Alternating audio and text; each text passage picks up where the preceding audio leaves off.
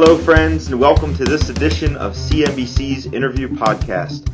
I'm Pastor Chris, and on our show today, we have Steven Arce, a missionary through Sport Exchange International and pastor of Punto de Encuentro, the Gathering Point Church in Venezuela. Our hope and goal for these podcast interviews with ministry leaders, pastors, and missionaries from all over the world is that we might be motivated through the work of God to be living loving, and leading for God's glory, finding ourselves growing in a greater love for God and a greater love for each other. Thank you for joining us on today's podcast. If you would like to find out more information about our church or interact with other materials or media produced by Calvary Monument Bible Church, please visit our website at www.calvarymonument.org. And now we would like to welcome our guest, Pastor Steven Arce, to our show. Steven, thanks for being here today. Thanks, Chris. It was it's a pleasure to be here. Well, you and Patricia, your wife, you've been ministering in Venezuela since 2002. That's 17 years. And during that time, you've worked in various roles and different capacities. Uh, and the Lord, He's grown your family uh, through that season and through the season of ministry. Uh, tell us a little bit about your family. Well, Chris, uh, it's always a joy to have family in the ministry with you. But uh, yeah, uh, my wife and I, we've been married uh, going on 18 years, and uh, God's just really blessed. We've got three kids. Uh, my oldest is Evan, and he's uh, 14. He plays drums in the in our band at our church. Uh, he loves that. And then I've got a 13 year old daughter. Her name's Emma, and uh, she's active active in the church too. She works helps my my wife with a lot of the cooking stuff and and, and all the theater and, and action stuff like that. She does all the makeup and she just is involved in that way. And then we've got our little a little happy spirited young girl, Ella. She's uh, turning eight here next month. Uh, she's just super excited about life, and uh, I just enjoy having them with me in ministry in Venezuela. They love the country, they love the church, and they're just excited to be a part of it. That's wonderful. Children are truly a gift from the Lord, and I'm sure it's a blessing to have your wife alongside of you in country, being able to uh, minister together and lead this church that God has called you to. And uh, this is a pretty incredible ministry that you have pastoring this church in Venezuela uh, because we, we realize that God has specifically called you to this country. And I'm sure that during your time in ministry here, you've really uh, witnessed him accomplish some pretty incredible things uh, through the ministry. So tell us uh, perhaps a story or two of some things that God has accomplished uh, through the years. Well, um, Chris, to be honest, this church has just been uh, something the Lord has used as a tool, and I believe that's what we should be. We're just reaching out to the community. Uh, we started this church in 2014. And right now we have close to 200 members attending on, on every Sunday, and um, God's just used this church tremendously. We've, you know, we started small, so we had small kids programs and stuff like that. But as the church grew, uh, the Lord's opened the doors. Uh, VBS is obviously a big ministry that the Lord's allowed us to do. We do we, we do two or three every every time we do VBS on a one month or two month basis. Um, and then camp ministries has been a big, big ministry in our church. Uh, the Lord's allowed us to do men's camp, women's camp, youth camp, and kids camp. Um, and through this, I would say a good 50 or 60 percent of our people have either come to the Lord or received a calling from God to do some kind of specific ministry in church, and it's just growing it at a tremendous rate. Uh, besides that, we, we do a lot of discipleship and one-on-one small groups and stuff like that. Uh, and we're super excited because starting September of this year, uh, we begin our first Bible Institute or, or Bible Seminary. Uh, we will be starting, it will be a three year to four year uh, Bible seminary. Uh, the fourth year is more going to be for pastors or people that have that calling. Um, but for the rest of them, you know, we're super excited because they'll be started to get trained. And that was our whole idea is to uh, create a church where we can reach Venezuelans uh, for the Lord, ground them in the Word, teach them, disciple them but with one with one object is for them to go out and reach their own. I. I believe that nobody's going to reach Venezuela better than a Venezuelan. It doesn't matter how long I'm there, how well I speak the language. I'm never a Venezuelan, and they will always do the job better and be received better. So that's our goal. That's our object. Objective is to to get into this country, create this center, a training center, and uh, reach the Venezuelans for, for the Lord, and then have them go out and reach their own. That's awesome. Uh, true discipleship. Um, really an amazing goal to train and to equip the church. I think it's what we'd want to see the Lord doing here in the States as well. And, and in Venezuela right now, uh, in the context of your ministry, there are some incredible challenges that are facing your country. And I'm sure that um, those challenges, uh, in some way, probably are um, creating obstacles or roadblocks to some of the things that you really would desire to see the Lord accomplish. So, talk to us a little bit about the current challenges that Venezuela is facing as a country. Hmm. Well, Venezuela, I believe, is going through one of its worst political situations ever, and this this has just created chaos in the country. And as we're trying to do ministry and reach these the people and preach to them, one of the the major things I'm, I'm, faced with on a constant basis is the fact that uh, just the other day I had somebody in my house and I was uh, sharing the word of God with them, and all of a sudden I could see his face, I could see his eyes, something was wrong. And uh, when I asked him, I found out he hadn't eaten since the day before. And so hunger has just become uh, a part of our ministry. uh, I can't reach them with the word of God if I don't feed their belly, and uh, they're they're hungry, uh, but also they're scared because there's no medicine, and the the economy has plummeted to the point where currency is not worth anything. Just uh, last week, a bank got robbed, and and they took all the machinery out, including the ATMs, and uh, but all the cash they threw on the street because it, it wasn't worth anything. And uh, so people are, are, are running around scared. They want to leave the country. Um, and some do. We've actually been able to help some people leave. But uh, I want them there to understand that God has a plan for them. But, but Chris, if I'm completely honest, besides the food and shortages and the medicine shortages and, and the, the, the lack of how the money can sustain them, the mental corruption this country has has experienced in the last 20 years is is devastated the country to a point where even the people that are leaving are, are finding out that in these other countries, without them realizing it, they're they're living corrupt lives and they're wanting to skip around the rules and jump over red tape and and the rest of these countries have a stable economy, have a stable society, and are rejecting them. And most of the Venezuelans out of the country are looked at in a wrong way. They're coming back to their own countries if they can in, in a worse condition than they left, without any food, without any money, and whatever they had before they sold to get out, and now they're back without it. It's just become a chaos.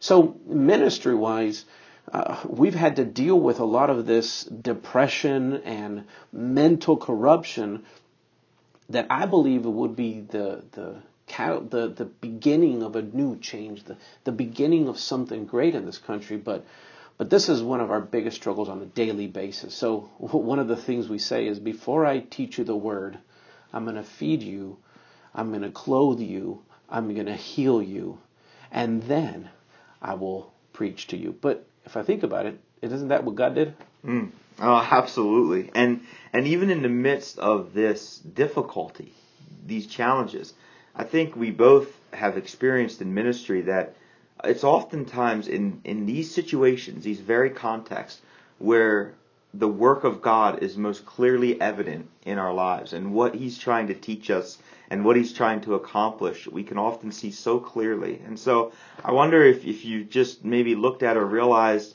uh, through this difficult season for this country, what is Jesus teaching you? How is He working um, in your life, in your mind, in your heart uh, in this season? I, I have. Uh, the Bible says in Hebrews that, that we have a high priest that understands us greater than we can understand. He went through everything like like we did, and and then he says, "Come boldly to the throne of grace, so we can find mercy and help in time of need." And and I believe this to be true, but um, I think of the story of Joseph and all the struggles he went through, uh, Chris, and I and I can't stop but get frustrated along with him. You know, man, his brother sold him out. Then when he was finally in a good position, Potiphar had to believe his wife because she wasn't going to believe, he wasn't going to believe him. Um, and then he ends up in jail. And and that point, is when God actually showed or, or began the, the process into getting him into the throne. But when when the cupbearer and and the baker came to him, he had no clue what God was going to do. I mean, we read it in the Bible and we know exactly what's going to happen. You know, we're cheering for him, but at that moment, he had no idea. He could have given up. He was in one of the probably the worst jails of of history and time, where there was no law, there was no process. It was either you were correct or you were incorrect, and if you were incorrect, most likely you were dead. He still served the Lord. He still followed with what God had called him to do. He never quit. And it was that that created that, that jump from jail to the right hand man of Pharaoh. Um, and I believe God designed life in a way so that we would understand that He's in control of everything. And that brings me to the to the story of of Peter walking on the water, you know. And so many times we focus on this story, we focus on Peter and his great faith. But the reality is, this story is not about Peter's faith, it's about the object of Peter's faith, which was Jesus. The story is always about Jesus. It's about how much he loves us. And to be, to be honest, sometimes God has to send us out to these storms on purpose. Not because he hates us, but, but because he wants us to refocus our, our mind, our heart, and understand that He's always been in control. And there's nothing that happens that's going to shock Him. He knows what's going on. But He sends us to these storms so that we can see that He has patience and that He's going to always help us. He came to Peter, He extended His hand, and He picked him out. All He wanted Peter to do was trust Him. Through this process, I've had one question asked me multiple times Pastor, why are you going back to Venezuela? You know what? The reality is, when I'm there, I have people asking me, Pastor, what are you still doing in Venezuela? When I leave, they're asking me, why am I going back? And this is the same answer I give to them every time. I believe it's the answer that Peter understood. I believe it's the answer that Joseph, at the end, when his brothers came to him scared because his dad had died and they thought that Joseph was going to get rid of them, and he said, You intended this for evil, but God intended it for good. I believe God can make lemonade out of any lemons. Um, my job's not to focus on the outcome. That's His job. God designed me to be focused on the process. When I stay focused on this, on this process that God has me doing here now, doesn't matter where I'm at, doesn't matter the dangers around me. If it's where God wants me, it's the safest place for me if I let him focus on the end result and I just stay focused on the process, I believe God will continue to use me. I tell this to my church. When you start shining for God and working for God the way that He desires you to do, you turn into the color of the painting He is drawing. And therefore, you become effective and relevant for what He is doing right now. And I tell my people this and, and I'll share it with you today. Uh, shine in the color that God needs and become relevant for what He's doing now, and therefore you will be part of His story in the future. Mm-hmm. Mm. Very good. And where you're at right now, it's definitely where God wants you to be. Uh, it's just been so encouraging getting to know you and getting to to even spend some time with you over the last few weeks that you've been home. And I'm wondering, for those of us that are here back in the States and those of us that may be listening to this podcast even today, and we're thinking, hey, how can I support what God's doing through Pastor Steven and Patricia down in Venezuela? How can I partner with them? Uh, what are some ways that we can support you guys, that we can partner with you uh, in the ministry that God has given you uh, down in Venezuela? Well, thanks for that, Chris. This is, uh, for us, it's very important. Um, prayer is one of the biggest ways that you can support us. Uh, we're facing uh, different obstacles on a daily basis. Uh, sometimes just the money is not enough to feed everybody. Uh, just this morning, I got a text from one of the families, and they said, Pastor, we had just bought meat. We had just bought some ingredients for our house, and the electricity went out again. It's been off already, already again for almost three days and they had to get rid of everything, cook it all up. So whatever they had saved up was is gone. So Uh, prayer is a big thing because I believe prayer is going to be the main thing we need constantly so that we can get this work done. But if some people want to help out, there's there's two ways. One is uh, financially. You can help us financially. You can send it through our our organization, Sport Exchange. Um, they're located. Uh, it's a PO box, PO Box seven one zero, West Palm Beach, Florida three three four zero two. You can just send a check down there. Uh, write on it Steven uh, Arce or Steven and Patricia Arce, and that will reach to us. It's the organization we work through, and, and they get us all our funds. Um, but Chris, there's also a great opportunity. Many people are, are helping us out this way, and I've called it Boxes of Love. Um, and I'm sure there's a ministry called Boxes of Love, but uh, I'm not trying to take that away. Uh, but this, you can call it uh, Big Boxes of Love or Lowe's Boxes, whatever you want to call it. But uh, what it is is it's a it's a company that we have found, and they're uh, bringing in boxes for us on a monthly, weekly basis. It, uh, it's called Transcargo.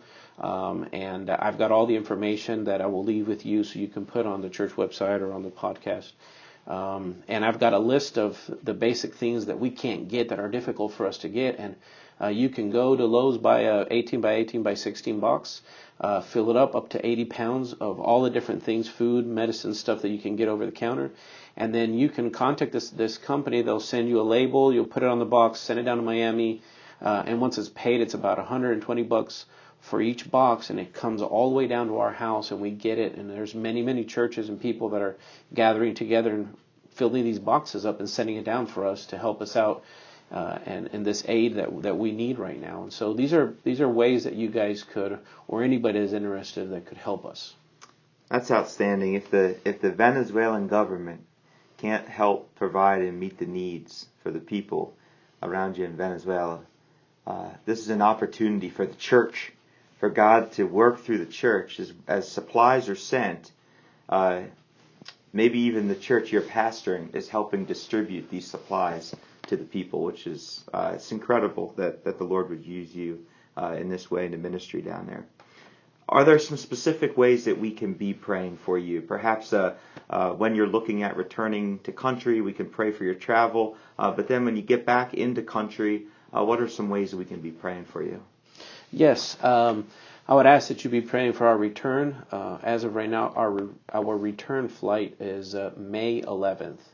Um, but just last week, I heard that the flights had all been suspended uh, due to uh, everything going on. So there's a possibility they might uh, get pushed back a little bit. So just be praying for that. That you know the Lord will figure that out because we need to be back there as soon as possible. And then the second prayer is when I do leave, um, I will be taking as much stuff with me that I can. Um, so that so pray that everything will get there um, okay. Uh, every once in a while they do get into the boxes, but you know it's still better than nothing. Um, and then once we get back, immediately uh, I get back May 11th. Uh, that's a Saturday, so I'll be preaching Sunday morning at church, um, and then that weekend Friday around 4 o'clock in the afternoon, I will have around 150 men at our camp. And I will be doing camp with them for the next three days.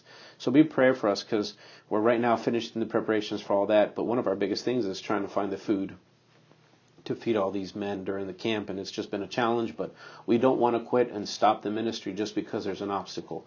But this is a big prayer request to pray for this so that we can get this ministry out. We've got men's camp, and then immediately after that, we'll be having women's camp. And then in the fall, we'll be having teens camp. And this is just a big, big need financially for food and trying to find it. Um, and then just be praying for the growth of the church, uh, the overall uh, pressure of dealing with this on a constant basis. Uh, we're meeting on Wednesdays, we're eating together as a church, we're doing all kinds of things just to try to keep the morale up.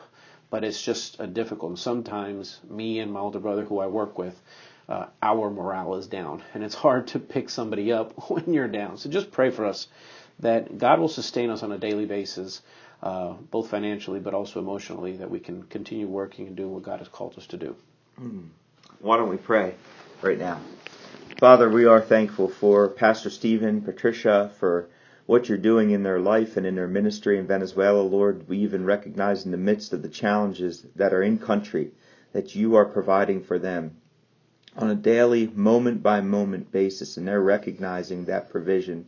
Lord, we just pray that you would continue to do this, Lord, that you continue to accomplish your purpose for the church in Venezuela, that you would continue to uh, lift up Steven and his brother and all his uh, partners in ministry in country, Lord, uh, that we might be able to partner and send supplies, Lord, even perhaps partner financially and uh, certainly through prayer, Father, and upholding them and remembering them. And, and Lord, we know that you're going to get the glory, that you're going to bring the increase, and uh, we're excited to see the work that you're doing to build your church uh, in this different part of the world. And, and we pray for Steven and Patricia and their family as they seek to travel back down the country in May, that your traveling mercies would be upon them.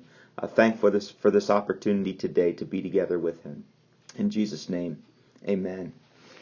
Pastor Steven, thank you again for joining us today, uh, making yourself available to share about the ministry and the mission. Uh, we'll continue to pray for you and Patricia uh, and the ministry, your church as well. If you desire to find out more about Pastor Steven and his ministry, or would like to support his family either through prayer or even financially, please contact us at Calvary Monument Bible Church office at calvarymonument.org or call us at 717 442 5154. Thank you for joining us on today's podcast. Until next time, continue on living, loving, and leading for God's glory. Have a great day, abiding in Jesus.